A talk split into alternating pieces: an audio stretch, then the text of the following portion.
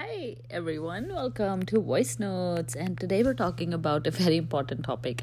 And I know this is going to hit home for so many of you because a lot of you do recognize yourself as introverts or are introverts or however you want to frame it, um, or may fall on the spectrum of introverts, right? And, and more on the side of the introverts.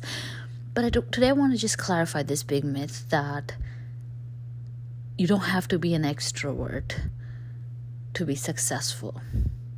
Like, I hear this all the time. I feel like a lot of the people come into the academy and we have conversations. A lot of conversations are around how can I speak up in the meetings? How can I advocate for myself? How can I talk more? How can I put myself out there?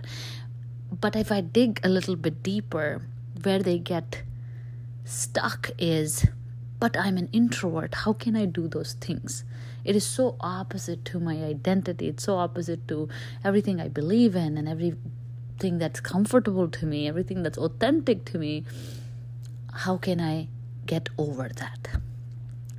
The problem here is not getting over your fears or or your blocks. The problem here is thinking that to be successful, you have to be inauthentic and you have to be an extrovert.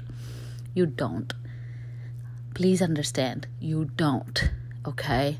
This all or nothing mindset, this very extreme opinion of yourself and others, and opinion of what success looks like, harsh opinion of what success maybe looks like, is holding you back it's it's time to shed this limiting belief. It's time to shed this narrow mindset that you have to be an extrovert to be successful. You don't.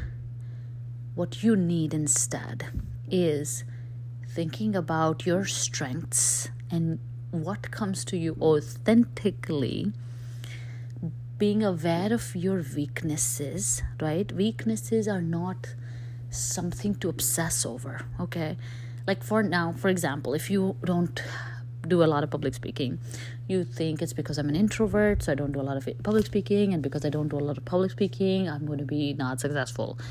So i need to start doing public speaking. That's how you're deducting this right?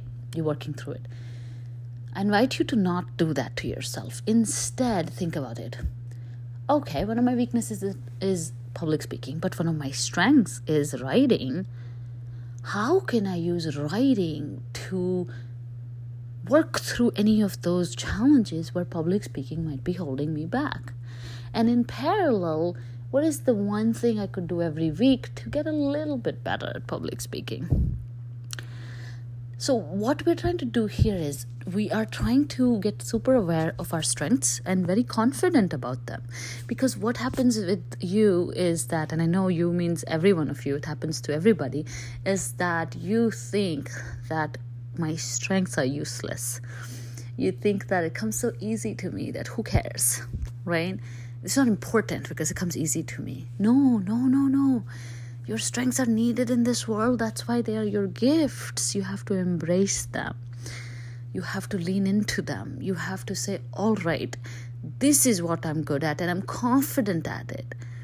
That starts a positive loop. And when it starts a positive thought loop, it starts posit- it starts to push you towards positive outcomes. If you keep focusing on what's missing and what's your weakness and filling the gap all the time, then you also diminish your strengths because you didn't keep up with them. And of course, then you get into a situation where you're not confident about anything. So from here on, you have to promise me and send me a message on Voxer if you're still in the academy. Send me a message on the Voxer and tell me. And if you're not, still send me a message on Instagram. Like, tell me that I am committed to working on my strengths, being being aware of my weaknesses and deriving confidence from where confidence is going to come right? Not looking for it where it's not going to come right? Not forcing yourself to do things that don't come authentically to you. There's no that you should not have any pride in that. Instead the smartest strategy that i've learned over the years and i've studied a lot of successful people and I've really dedicated the last five years in understanding this, but I, and and anybody who's dedicated their whole life in this will tell you that successful people are so smart that they only focus on their strengths and they find people to fill the gaps of their weaknesses. They collaborate and they ask for help and they work with others and they continue to believe in themselves because they lean into what comes very authentically to them or or skills that they've worked all their lives to build. They don't start another endeavor to now become really good at something when that something may not even add value to their lives. They're very smart at managing their time like that and managing their energy.